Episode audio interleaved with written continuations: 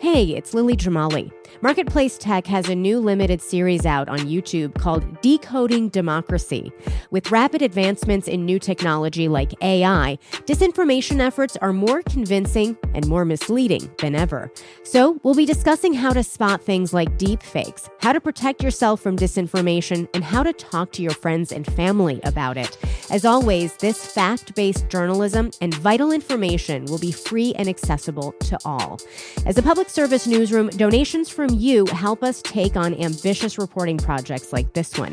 Every single gift makes a difference. Go to marketplace.org slash give tech. To celebrate Marketplace's 35th anniversary, we made some throwback thank you gifts you can get when you donate during this March fundraiser. We took our old dot .com era logo and put it on a sticker, a glass mug, a tote bag, and a t-shirt. No matter how you donate, you can get a fun piece of Marketplace history. Check them out at marketplace.org/givetech. These limited edition gifts are only available through March 22nd. Get yours at marketplace.org/givetech. Could net neutrality do away with the digital divide? The data is in.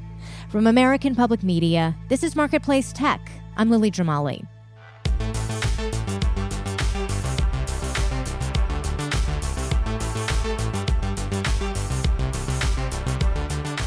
The talk today at the Federal Communications Commission is whether to restore net neutrality. When the Obama administration put rules in place in 2015, the idea was to ensure that Internet service providers, or ISPs like Verizon and Comcast, gave consumers fair access to the web and didn't favor sites and services they happened to control. But that mandate was repealed two years later under FCC Chair Ajit Pai, chosen by then President Donald Trump. We could end up disincentivizing companies from wanting to build out internet access to a lot of parts of the country, low income, urban, and rural areas, for example.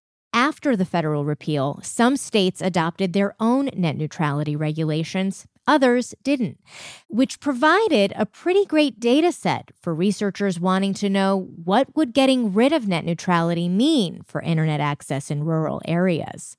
Adam Rennhoff, economics professor at Middle Tennessee University, had that exact question. One measure he looked at was internet speed. He found even though download speeds are getting faster everywhere, the rural consumers are falling behind in states without net neutrality protections. With average broadband speeds decreasing an average of 11% for rural customers in those states.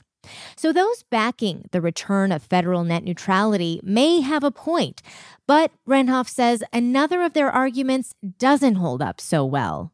President Biden's FCC chair, Jessica Rosenworcel, expects net neutrality will boost competition, leading to lower prices. What we see is kind of counter to her claim. We found that there were more improvements in competition, or competition was becoming more fierce, so to speak, in states that did not have net neutrality regulations.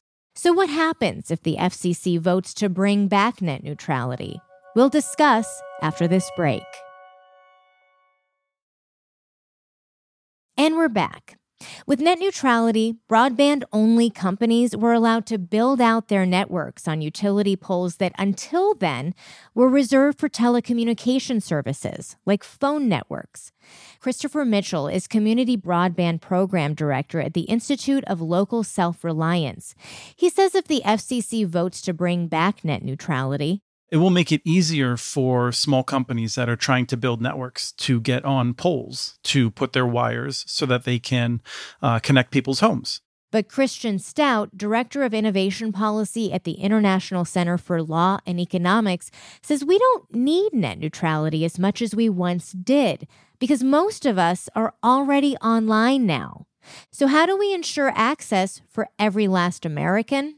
You don't do that by upending um, or frustrating the investment incentives that have made this work really well for 90 to 95% of the country. What you do is try to figure out targeted solutions. And targeted investments are already out there. The 2021 Infrastructure Investment and Jobs Act set aside $65 billion for high speed broadband expansion. The Biden administration distributed almost two thirds of that money in June. And so many believe if the FCC brings net neutrality back, the move might not pack the same punch as it did eight years ago. Daniel Shin produced this episode. I'm Lily Jamali, and that's Marketplace Tech.